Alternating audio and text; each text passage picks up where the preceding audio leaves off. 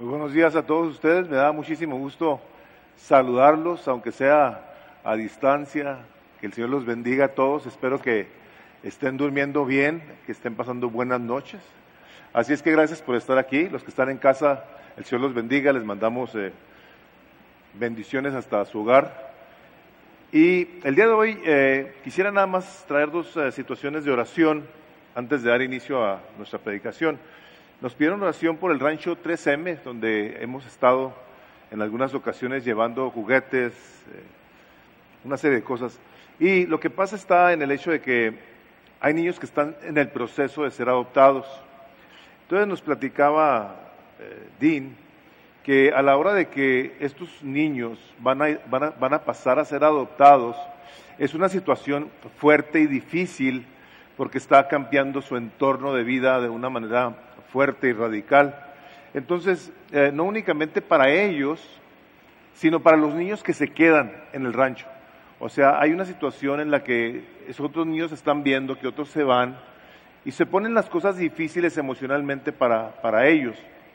Entonces, este, nos pidieron oración de una manera específica por esta necesidad, entonces vamos a orar por ello. Y también a un sobrino de Cintia Figueroa, un joven de 33 años que perdió la vida, por una enfermedad. Eh, mandamos a Cintia nuestro sentido pésame y nuestra condolencia, pidiéndole a Dios que los bendiga. Este, vamos a orar por ellos, por la familia Figueroa. Y les voy a pedir que por favor nos pongamos de pie. Vamos a leer y después de ello oramos. Vamos a leer del día de hoy del Salmo 46. Este salmo que, como decía ahorita Armando, hablando del Salmo 18, fue este el salmo, digo, ese fue parte de las palabras que utilizó Martín Lutero, pero el Salmo 46, Martín Lutero hizo de él eh, como su estandarte, este fue el, el, salmo que se conoce en el mundo como el, el canto de Castillo Fuerte es nuestro Dios, y lo vamos a leer, Salmo 46, la palabra de Dios dice así, Dios es nuestro amparo y fortaleza, nuestro pronto auxilio en las tribulaciones, por tanto no temeremos, aunque la tierra sea removida y se traspasen los montes al corazón del mar, aunque bramen y se turben sus aguas y tiemblen los montes a causa de su braveza. Del río sus corrientes alegran la ciudad de Dios, el santuario de las moradas del Altísimo Dios está en medio de ella, no será conmovida. Dios la ayudará al aclarar la mañana. Bramaron las naciones, titubearon los reinos. Dio él su voz, se derritió la tierra. Jehová de los ejércitos está con nosotros, nuestro refugio es el Dios de Jacob. Venid, ved las obras de Jehová, que ha puesto solamientos en la tierra que hace cesar las guerras hasta los fines de la tierra, que quiebra el arco, corta la lanza y quema los carros en el fuego. Estad quietos y conoced que yo soy Dios. Seré exaltado entre las naciones, enaltecido seré en la tierra. Jehová de los ejércitos está con nosotros, nuestro refugio es el Dios de Jacob. Padre, gracias te damos porque de tu boca han salido estas palabras que luego fueron escritas por el escritor de este salmo. Padre, queremos darte gracias porque nos has dejado este testamento, este legado, de tal manera que el día de hoy nos acercamos a ti, reconociendo que lo que tú hablas, lo que tú decretas, se cumple. Y venimos a pedir, Padre, que esta parte de la escritura venga y haga en cada corazón aquello para lo que lo has enviado, Señor. Queremos pedirte que nos ayudes a recibir, a ser ministrados por tu Espíritu Santo, sabiendo que Jesucristo, nuestro Salvador y Señor, está intercediendo en este mismo momento por nosotros, porque es para Él la gloria y es para Él para quien lo pedimos. Señor Jesucristo, gracias por tu amor incomprensible, que no nos dejaste solos, sino que nos enviaste tu Espíritu Santo.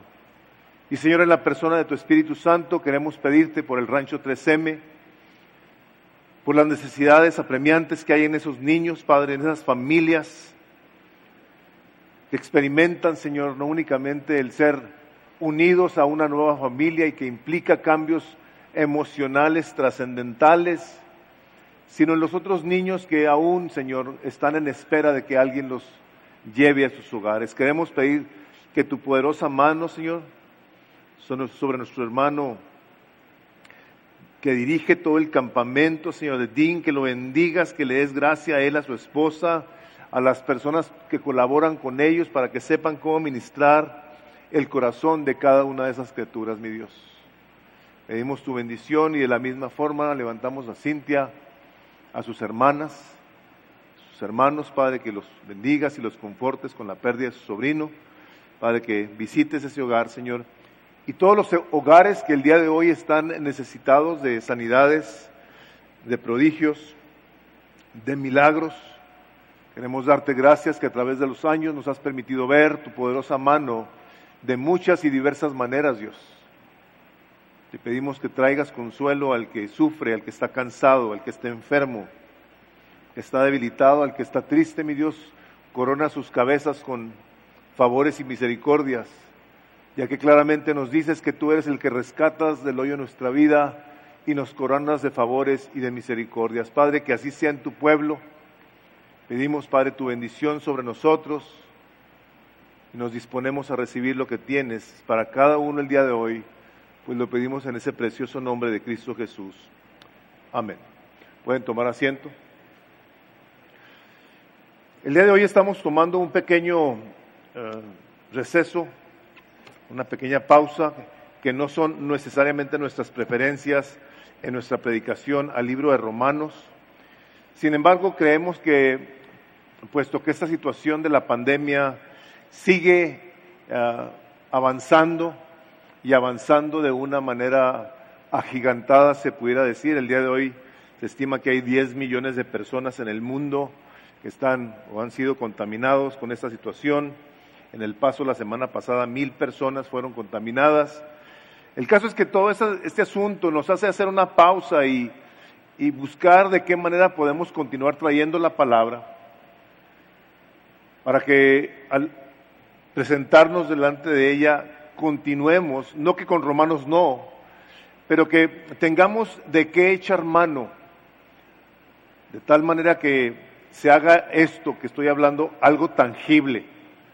Sabemos que la fe cuenta con el elemento subjetivo, pero la verdad es que la palabra de Dios es tan tangible, es tan concreta y como decía un pastor, está más real que lo que vemos el día de hoy porque Él ve todas las cosas, las visibles y las invisibles, de una manera perfecta. Entonces, creemos que hay y que se ha generado un sentir que, como les pregunto a la gente, un sentir raro, un sentir raro que en ocasiones no sabemos ni siquiera cómo expresar, excepto decir qué raro ambiente, qué, qué raro se siente. Y creo yo que todo esto tiene que ver con el eh, el cúmulo de, experiencias y de cosas que vemos y que leemos, que van de cierto modo llenando nuestro corazón con algún tipo de ansiedad, de incertidumbre, que si no tenemos cuidado puede muy fácilmente causar un temor en nosotros.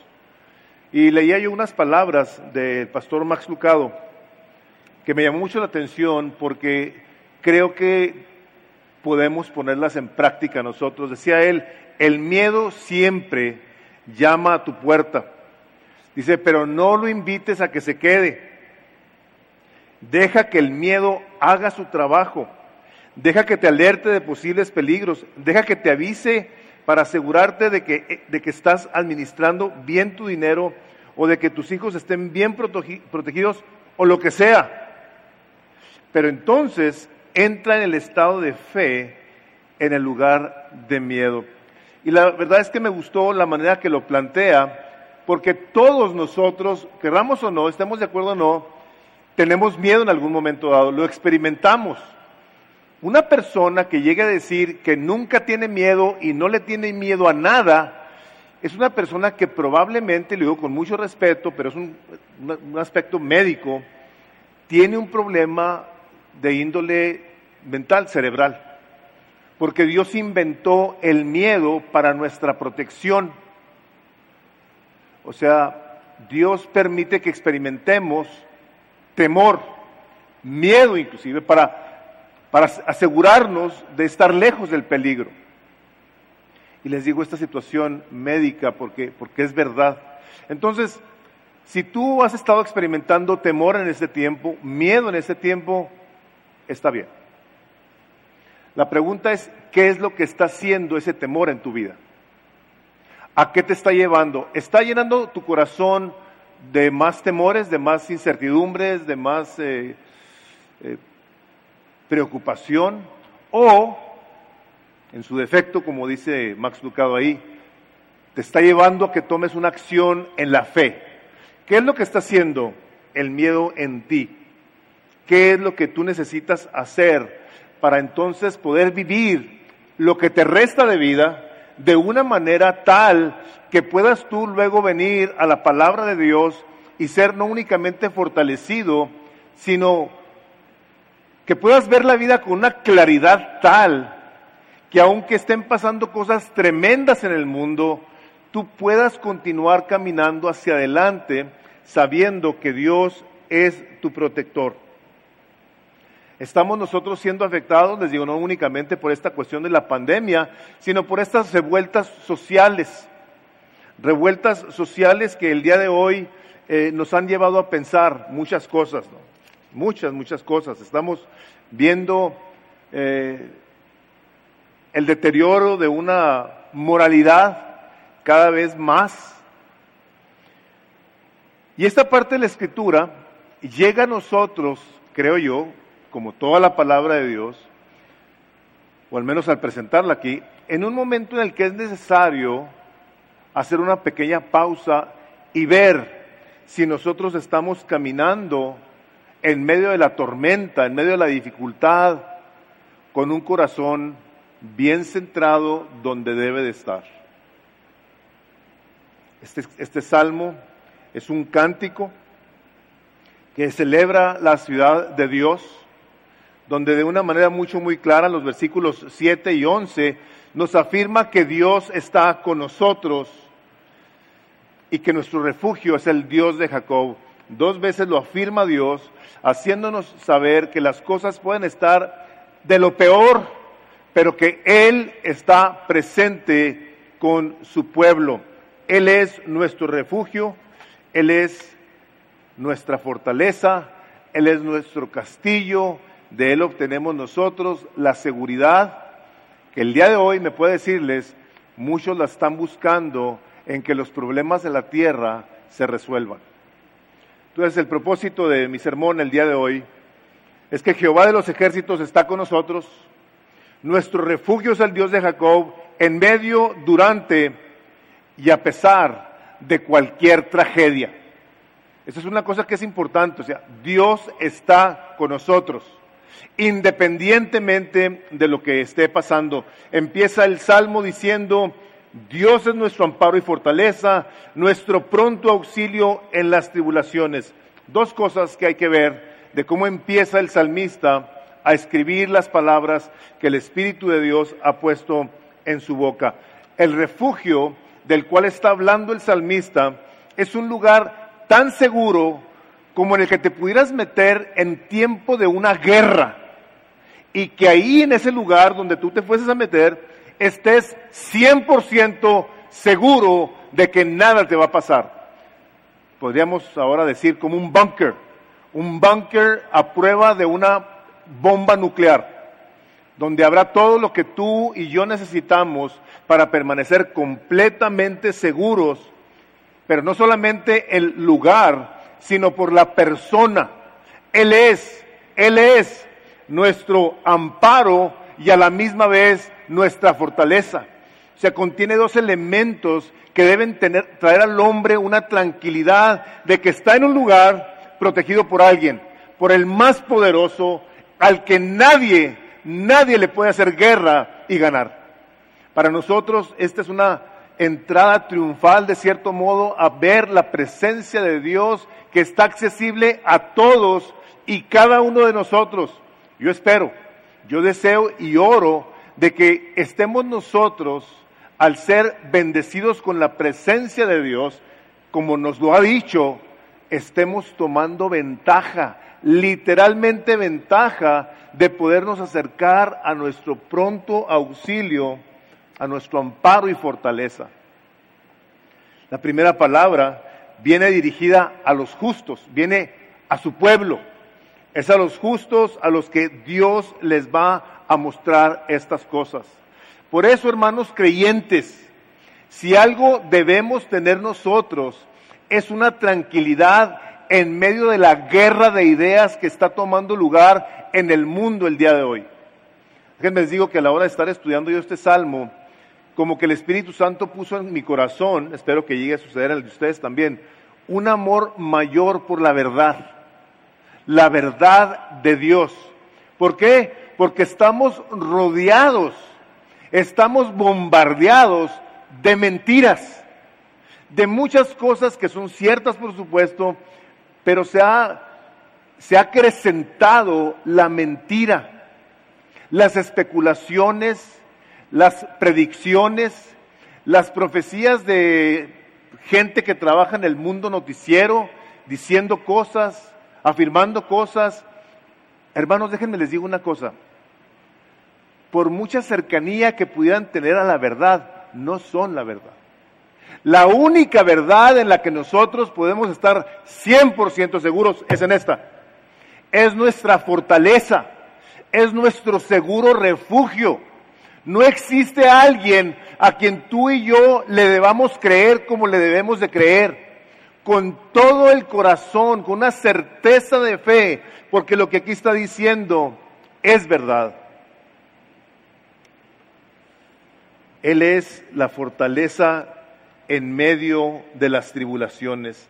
Nuestro pronto auxilio viene a ser esta parte una ayuda que en medio de la dificultad llega a nosotros de una manera abundante. Cuando dice aquí, nuestro pronto auxilio es el derramamiento del favor, de la presencia de Dios hacia nosotros. No es, hijo, a ver si Dios se compadece de mí, me ayuda. No, dice, yo soy tu pronto auxilio. Hay muchísimo de mí que tengo para ti y te lo quiero dar todo. Por eso leemos nosotros que Dios nos ha bendecido con qué dice en Efesios? Toda bendición espiritual en los lugares celestiales en Cristo Jesús. No algunas, no poquitas, en abundancia que sobrepasan, por eso, por eso cuando la palabra habla de que la, la paz de Dios que sobrepasa nuestro entendimiento. Hermanos, si nosotros no lo estamos experimentando de una manera plena, profunda, trascendental, es porque no lo estamos, fíjense, y se los digo no a manera de condenación, sino a manera de exhortación, o no lo estamos creyendo, o no estamos pasando el tiempo suficiente en su palabra para creerle y dejar que el Espíritu de Dios ministre nuestros corazones y nos venga a hacer saber el Dios en el que creemos. En esta parte que estamos viendo nosotros, nuestra primera parte es esta, la gente de Dios puede confiar en Dios porque es su refugio y ayuda en el tiempo de la calamidad. Hermanos, nosotros el día de hoy de cierto modo pudiéramos decir que estamos en medio de una calamidad. O sea, el hecho de que se siga propagando este virus de una manera eh, exponencial, a mucha gente la ha hecho temblar, la ha hecho ah, retirarse.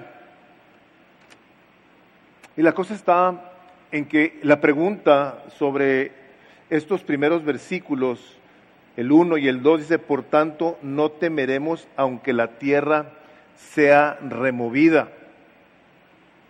Hermanos, estamos hablando de estas, de estas expresiones como algo apocalíptico. Dice, porque, por tanto, no temeremos aunque la tierra sea removida y se traspasen los montes al corazón del mar, aunque bramen y se turben sus aguas y tiemblen los montes a causa de su braveza.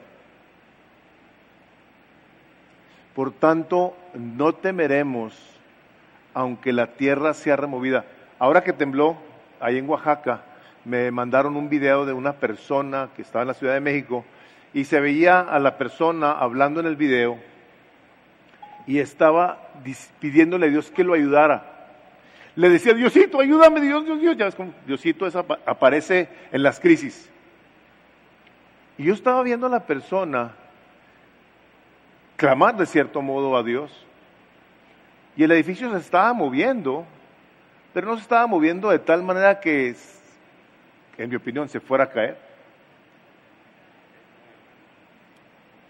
Pero las palabras que utiliza, dice, por tanto no temeremos aunque la tierra sea removida, sea removida. Oscilatorio, ondulatorio, como quieran. Removida, dice. Y se traspasen los montes al corazón del mar. Yo no, a mí no me ha tocado ver una cosa como esas.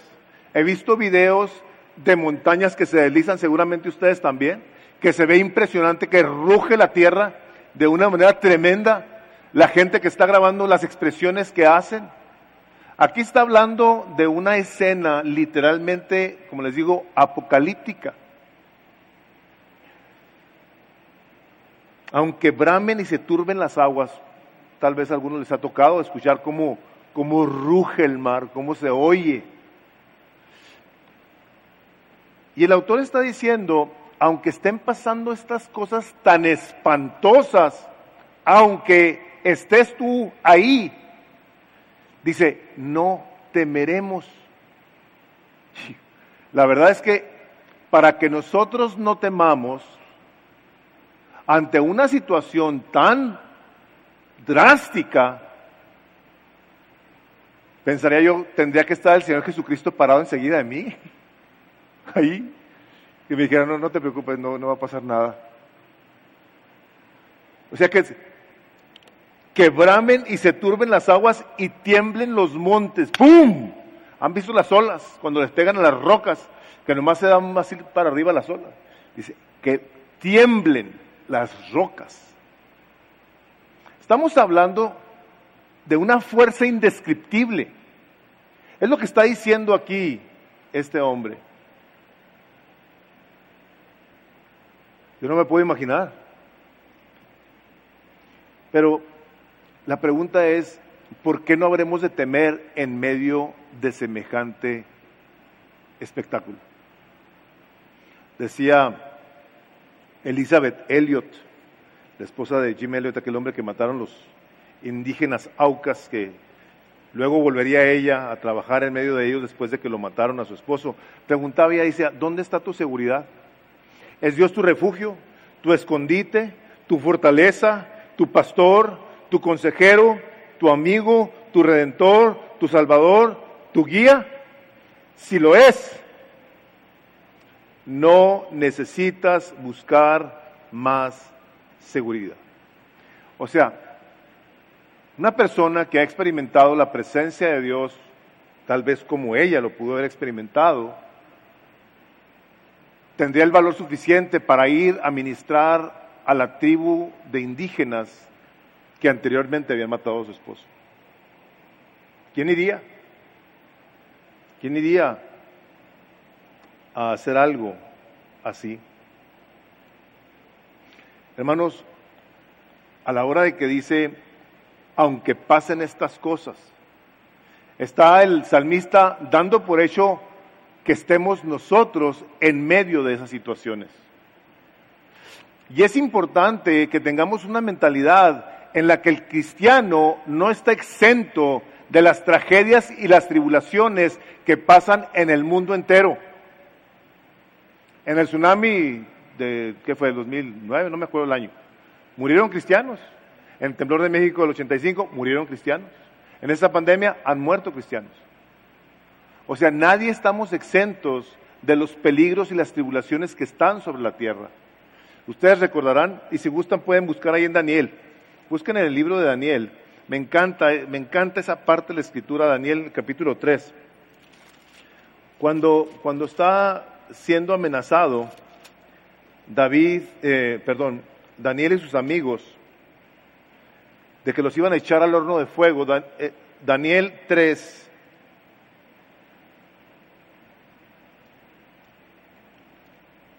dice el versículo 17 del capítulo 3 de Daniel, dice, He aquí nuestro Dios a quien servimos puede librarnos del horno de fuego ardiendo y de tu mano, oh rey, nos librará.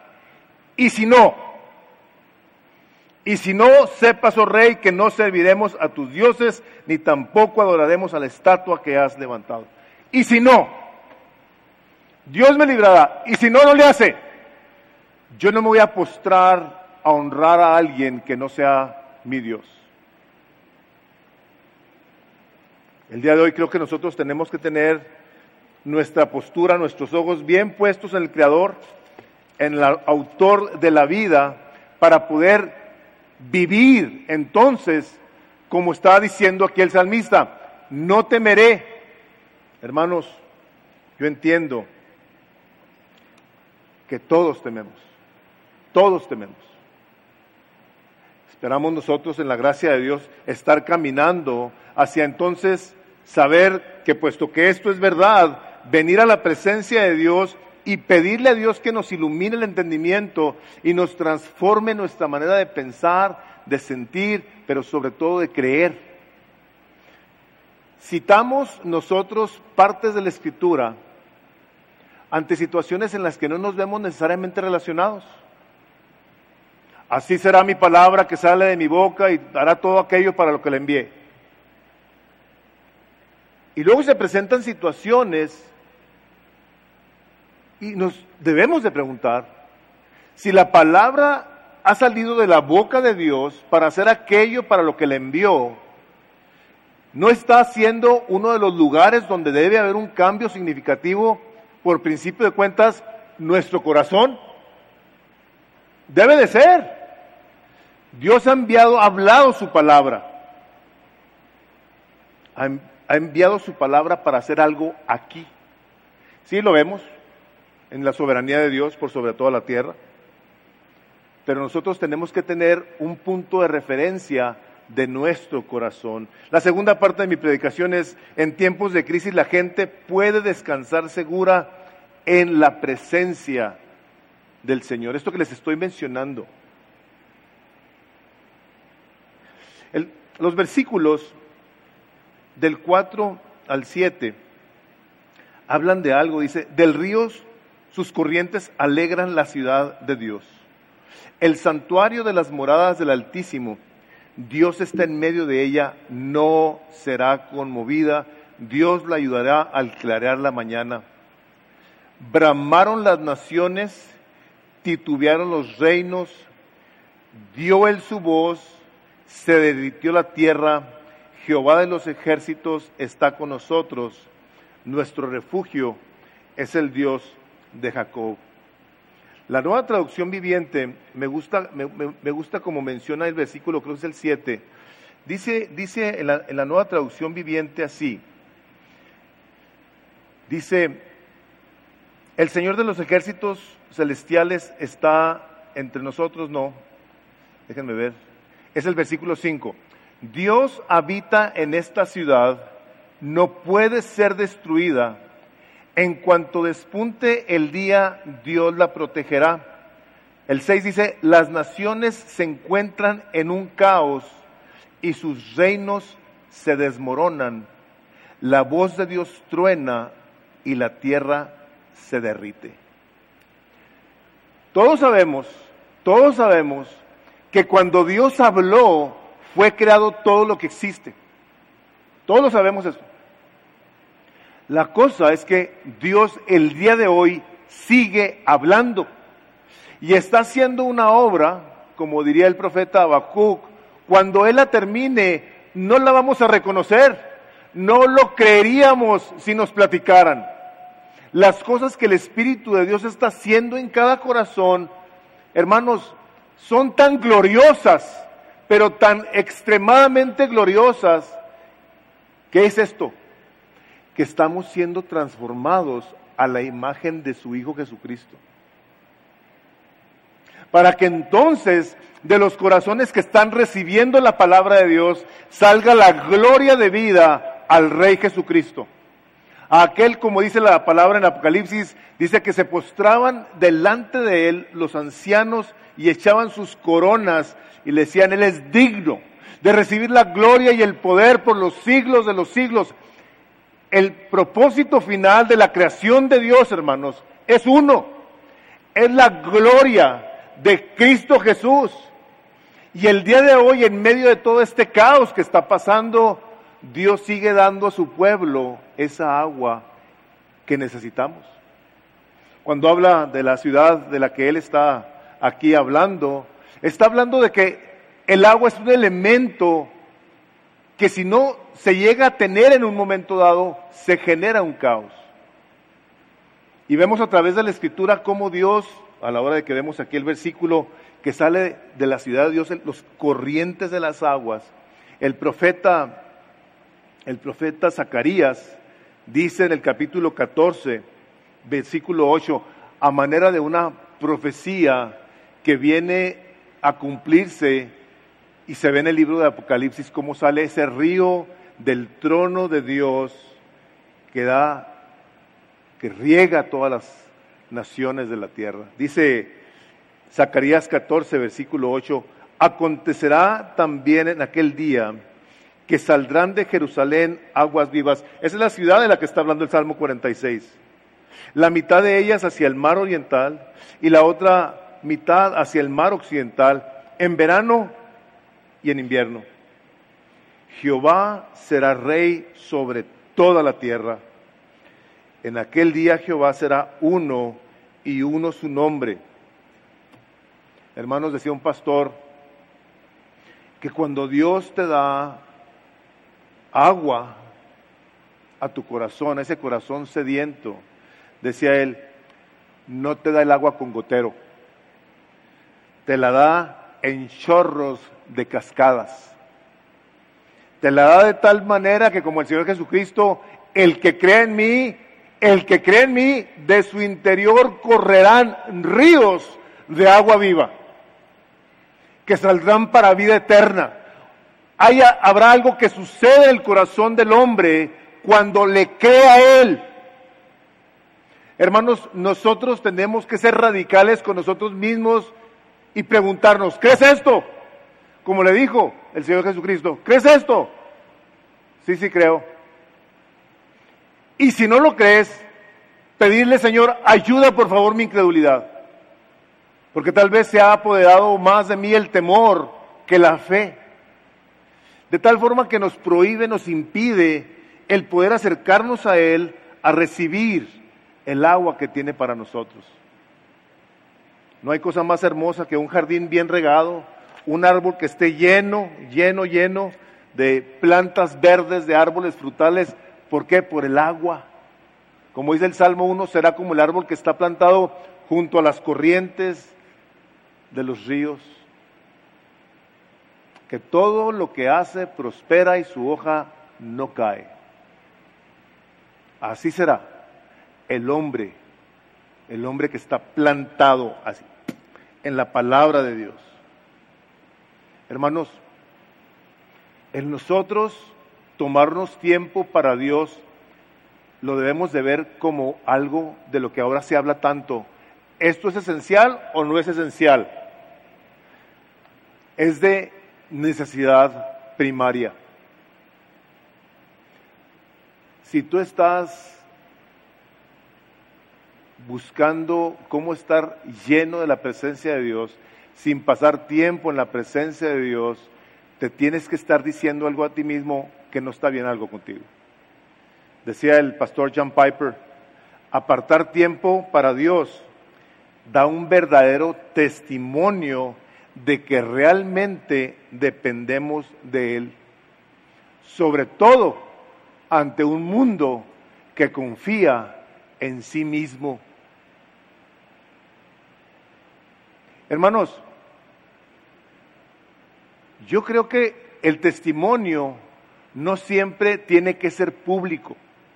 Yo creo en el testimonio privado, personal, como dice que el Espíritu mismo nos da testimonio de que somos hijos de Dios. Creo que tú te tienes que dar a ti mismo testimonio de tu tiempo que pasas con Dios. Es el testimonio de que tú dependes de Dios, que le crees a Dios, que vienes a Dios para ver qué es lo que Dios te tiene que decir. Por eso el sentir este extraño en el que no sabemos qué hacer. Hermanos, el día de hoy lo único que tenemos que seguir es seguir siendo llenos del Espíritu Santo para seguir siendo guiados por el Espíritu Santo en medio de esta situación. La palabra de Dios hace y tiene un efecto en nuestras vidas. Por eso dice, habló Dios y se derritió la tierra. Dios está hablando a nuestros corazones el día de hoy. Y la pregunta es, ¿qué está haciendo?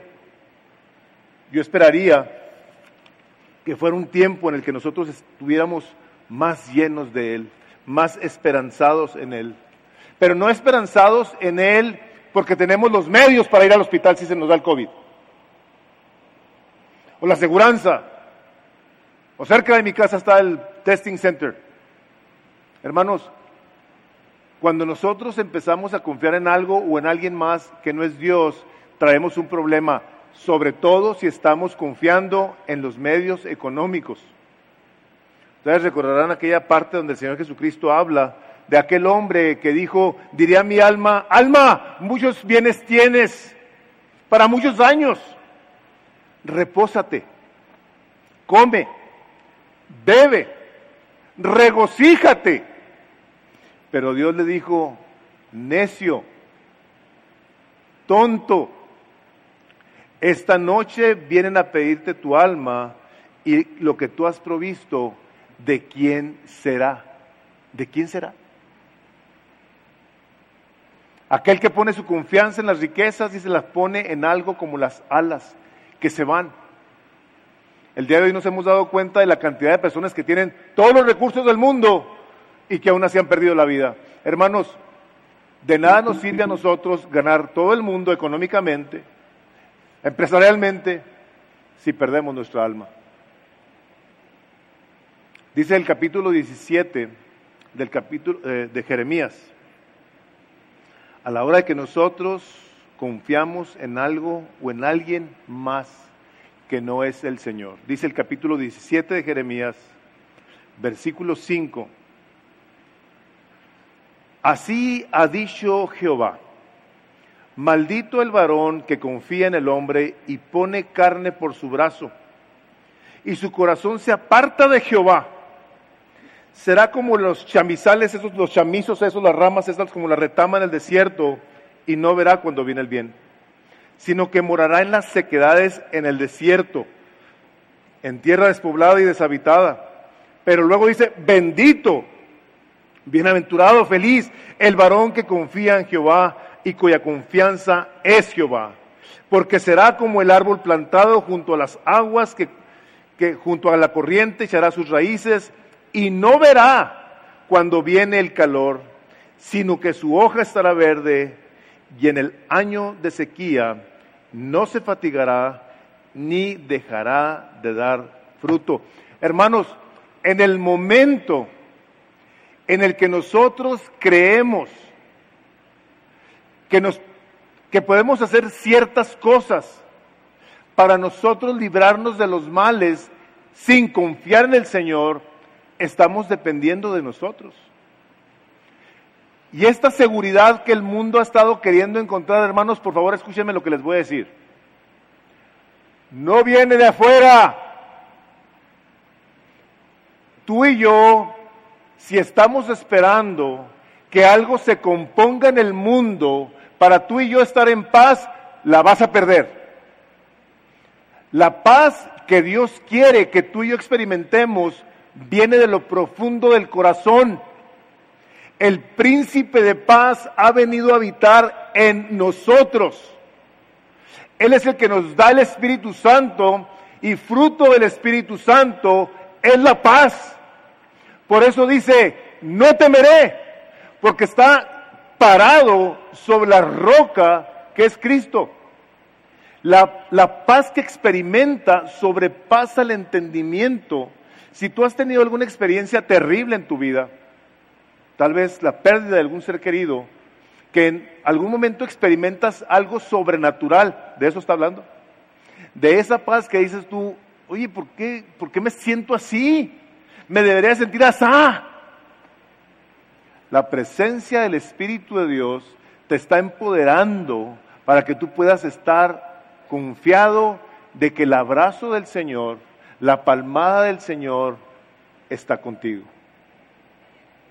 No vas tú a poder encontrar paz en un mundo que el día de hoy está lleno de filosofías, de puntos de vista liberales en contra de la familia, en contra de Dios, en contra de la autoridad, donde creyentes aún el día de hoy, han de estar diciendo, sí, que le quiten los fondos a la policía. Hermanos, la policía es un regalo de Dios. El capítulo 13 de Romanos nos dice claramente que no hay autoridad sino de parte de Dios y las que hay por Él han sido establecidas. Por eso bendecimos a los policías, por eso oramos por sus familias, por eso le damos gracias a Dios por los gobernantes, aunque sean imperfectos, es preferible, como decía Agustín, de Hipona, tener un gobernante malo que no tener gobernante que es precisamente lo que están el día de hoy proponiendo los liberales, que están en contra de todo lo que está establecido por Dios, donde están diciendo Black Lives Matter, sí, sí es cierto, pero todas las vidas importan, todas. Las de los bebés que aún no nacen importan. Las de las personas que el día de hoy se encuentran con alguna dificultad emocional, de identidad, en la que dicen, no sé si soy hombre o soy mujer, importan. Pero todas estas cosas, hermanos, todas estas cosas, aunadas a los problemas personales que nosotros tenemos, las enfermedades, la falta de trabajo, la falta de dinero, la falta de paz, solamente se puede solucionar con el Evangelio del Señor Jesucristo, con estas buenas noticias que nos dice, de mí sale todo lo que tú necesitas. Y si no lo estamos buscando en Él, hermanos, Dios nos libre de andar queriendo hacer zanjas, agujeros que no retienen el agua.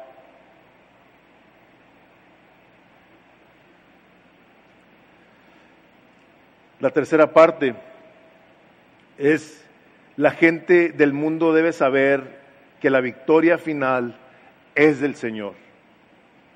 Todos estos cambios que les digo, todo lo que estamos viendo, políticos, todos los cambios sociales, morales, ambientales, debemos de tener el cuidado, como les dije hace un momento, de no ir a creer todo lo que se nos está diciendo el día de hoy, hermanos. Creo que muy fácilmente podemos pasar más tiempo viendo noticias y leyendo reportajes y qué dijo este doctor y qué no dijo este doctor y que si la mascarilla te mata y que si no te mata y que, ¡ay caramba ya! Basta. ¿Qué dice Dios? ¿Qué dice Dios? Un teólogo, Warren Worsby, escribió hace muchos años esto que les voy a leer. Dice, nada paraliza nuestras vidas como el tener una actitud de que las cosas nunca pueden cambiar. Tenemos que recordarnos a nosotros mismos que Dios puede cambiar las cosas nuestro panorama determina el resultado. Si, solo, si, vemos solo los problemas, seremos derrotados. Pero si vemos las posibilidades en los problemas, podemos tener la victoria. Jehová de los ejércitos está con nosotros nuestro refugio es el Dios de Jacob. Dice el versículo 8, venid, ved las obras de Jehová que ha puesto asolamientos en la tierra. Es Dios el que el día de hoy sigue, sigue controlando el arena que viene del Sahara. Ya ven que hasta la gente anda asustada, que si nos va a caer esa arena en los ojos o alguna cosa así. Hermanos, tiene añales pasando esta cosa. Ahora va a haber plaga de chicharras. ¿Sabían eso? Creo que después de cada siete años va a haber muchas chicharras en el paso. Ya ven cómo cansan. Va a haber. No pasa nada. Las langostas que están sobre Argentina y las que están sobre la India, Dios las controla. Las de los piojos de Egipto, Él las controló. Las de los piojos, las de las moscas, las de las ranas, Dios las controla. Y estamos asustados. Estamos asustados por los animalitos. En Juárez traen un problema de chinches en todas partes. Dios tiene control de ellas. Si es que no se han venido para acá, para el paso. o sea, he oído que, hay una serie de, chinches y hay que, hay que fumigar. Hermanos, Dios está en control de todas estas cosas. Y aquí nos está diciendo, Él es el que le pone fin a la guerra.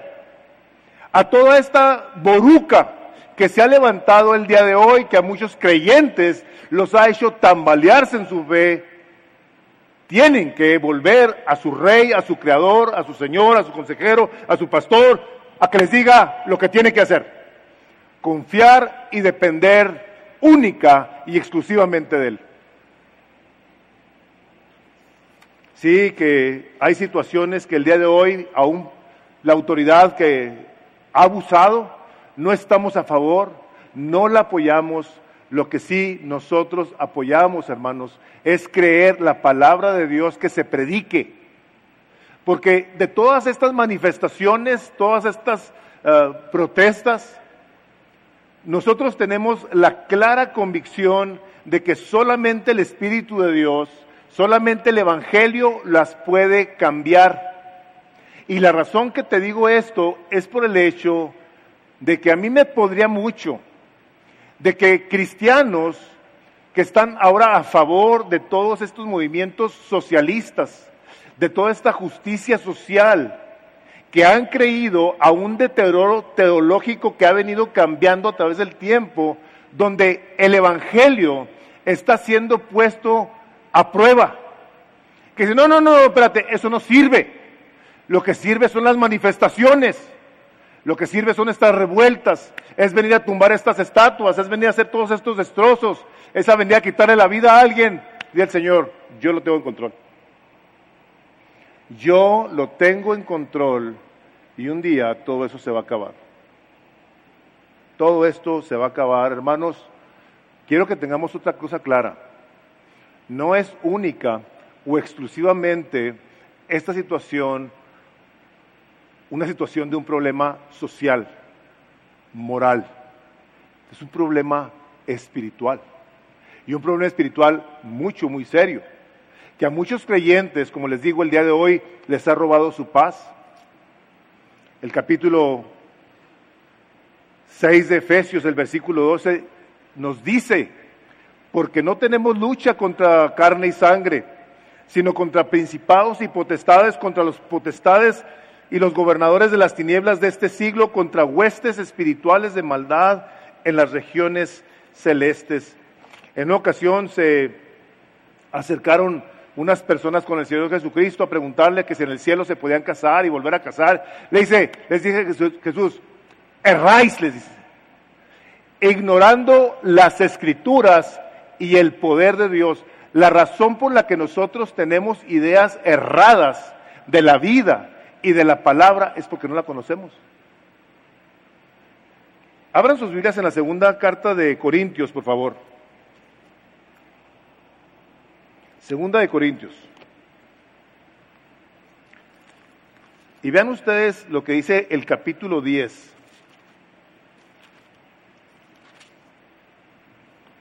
los versículos 4 y 5. ¿Ya lo tienen?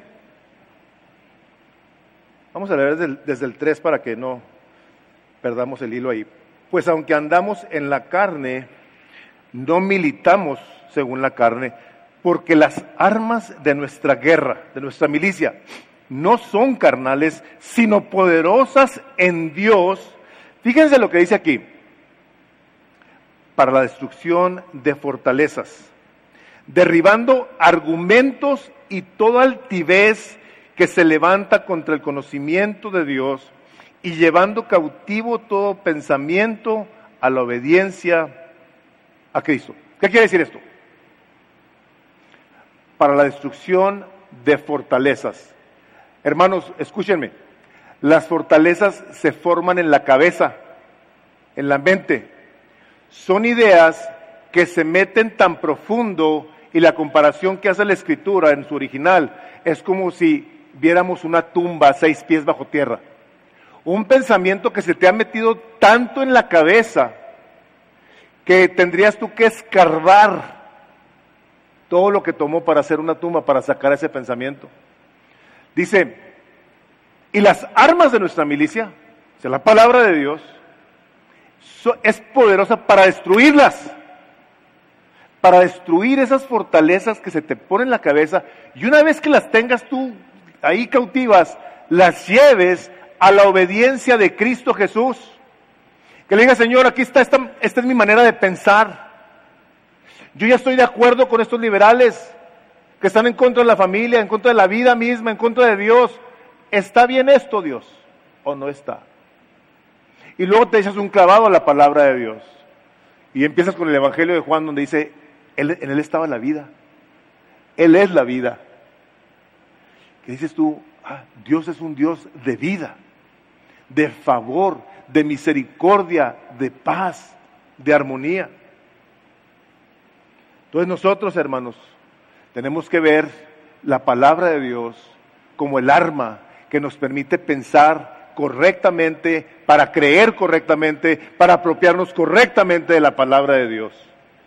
Y volvemos a nuestro salmo, donde llegamos a esta parte, los últimos tres versículos, donde dice que hace cesar las guerras hasta los fines de la tierra, que quiebra el arco, corta la lanza y quema los carros en el fuego. Estad quietos y conoced que yo soy Dios.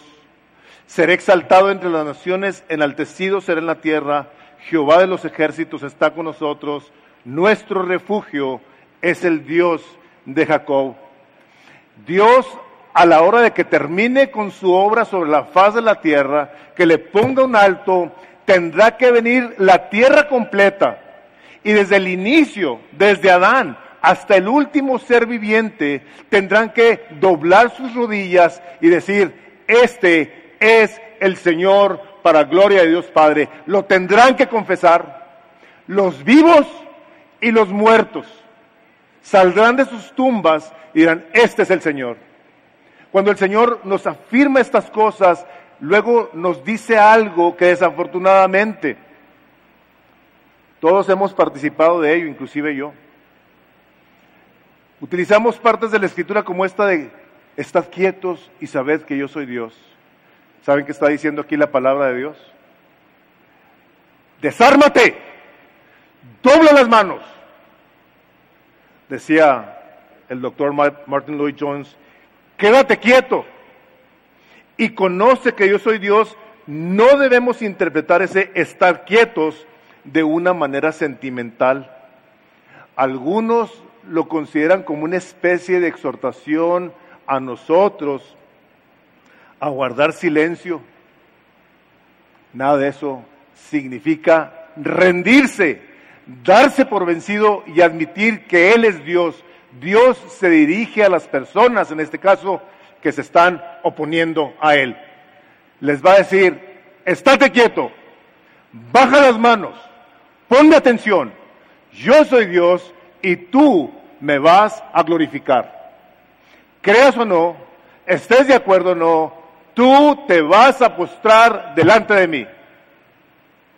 Les digo tristemente porque lo hemos puesto en cuadritos, ya se lo tenemos en el baño en ocasiones, ahí en la cocina, está hablándole a sus enemigos el Señor.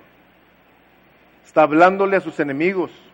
La orden es para un mundo que se opone a Dios y lo habremos de ver, lo vamos a ver y lo estaremos experimentando conforme pasen los años y el Señor nos permite llegar al final pero habremos de llegar al final, ¿saben cómo? No temiendo lo que está pasando, porque nuestro castillo, nuestra roca fuerte, está en control de todas las cosas. Él es tu pronto, tú, tuyo, tuyo, tuyo, tuyo, tuyo, tuyo, de todos los que están aquí. Él es tu pronto auxilio en las tribulaciones. Él es tu castillo fuerte. En Él tú y yo nos tenemos que refugiar. Pudiéramos decirlo, Dios es la única fuente de seguridad y protección en medio de desastres naturales y humanos como los que estamos viviendo. Y el creyente, si algo no debe temer, es a lo que está pasando, sino temer al Dios que está en control de lo que está pasando. Los creyentes se mantienen fuertes llenos de confianza en las promesas de Dios. Esta es una promesa de Dios. Yo soy tu castillo. Yo soy tu refugio. Yo te doy en abundancia lo que tú necesitas. Aunque pudiera decirse que nos causen daño. Y lo pueden hacer. Pero hermanos, no pueden ganar la batalla los enemigos de Dios. Está bien claro, bien escrito, Nada ni nadie nos podrá separar del amor de Dios que es en Cristo Jesús. Ni hambre, ni guerra, ni peste, ni persecución, ni la muerte, ni lo porvenir, ni lo futuro. Nada. Nada ni nadie nos podrá separar del amor de Dios. ¿Por qué? Porque es nuestro pronto auxilio. Está presto a extender su mano.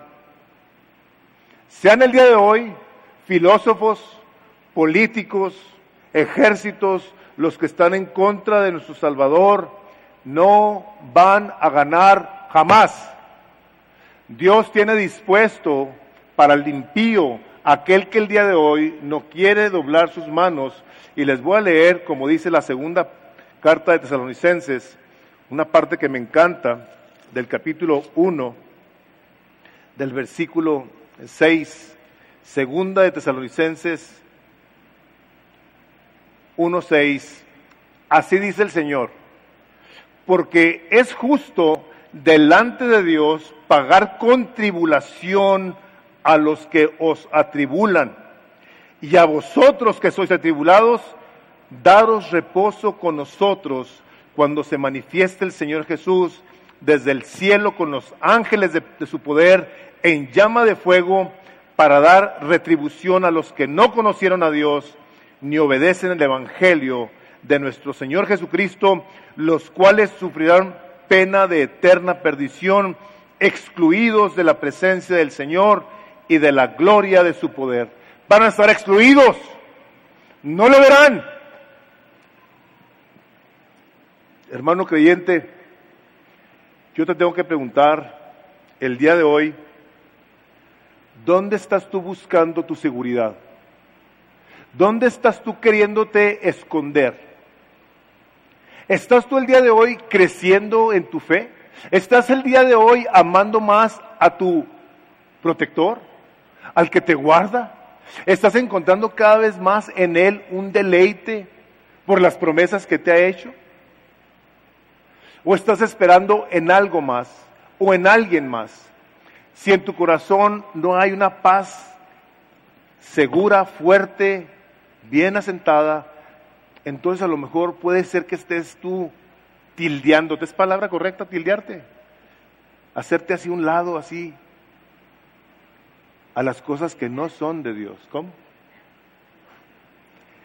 Estás moviéndote en la dirección entonces equivocada. Y si tú no eres creyente, yo te tengo que preguntar a ti, ¿en dónde crees que vas a encontrar seguridad? Si lo que has estado viendo es el desarrollo de una pandemia que ahorita por lo pronto va a tardar años, como van las cosas. En que todo esto llegue a un fin, va a tardar tiempo en que esto se vuelva a normalizar. Yo te quiero decir lo siguiente, la palabra de Dios dice que el día de salvación es hoy, el día en el que tú puedes encontrar tu refugio es hoy. Si tú estás viendo por el internet y tú no conoces a Cristo, déjame te digo, no vas a encontrar seguridad, consuelo, refugio en nadie más. Ningún ser humano. Y si en un ser humano lo buscas o en dinero lo buscas, el Señor dice, maldito aquel que lo haga. Vamos a orar y vamos a pedir a Dios que nos ayude a que la palabra de Dios penetre en lo profundo de cada uno de nosotros y haga aquello para lo que le envió. Padre, en el nombre de Jesús, Queremos darte gracias por tu preciosa palabra, por el poder de tu Espíritu Santo que nos permite abrir los ojos, tener los oídos atentos, tener el corazón dispuesto, el alma deseosa de que tú vengas y nos llenes con tu agua que viene del cielo, Señor.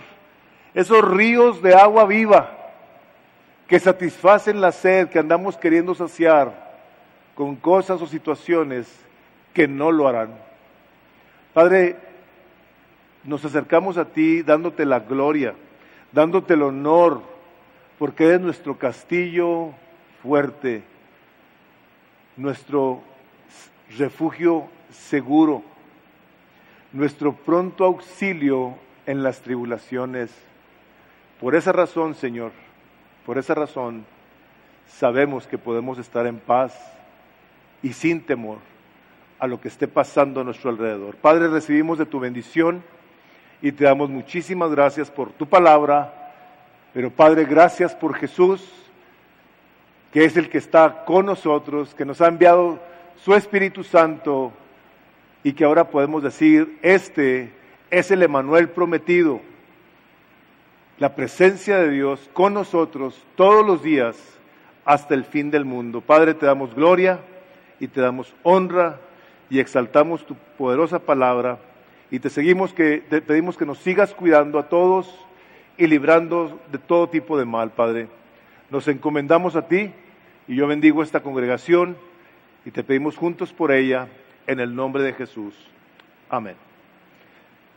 Se me pasó a decirles, si tú vienes por primera vez a esta congregación y nos quisieras hacer el favor de llenar este papelito y dejarlo ahí en el buzón a la salida, te lo vamos a agradecer. Si gustas que nos comuniquemos contigo, lo haremos. Que Dios los bendiga. Pónganse su mascarilla. No se acerquen mucho los unos a los otros.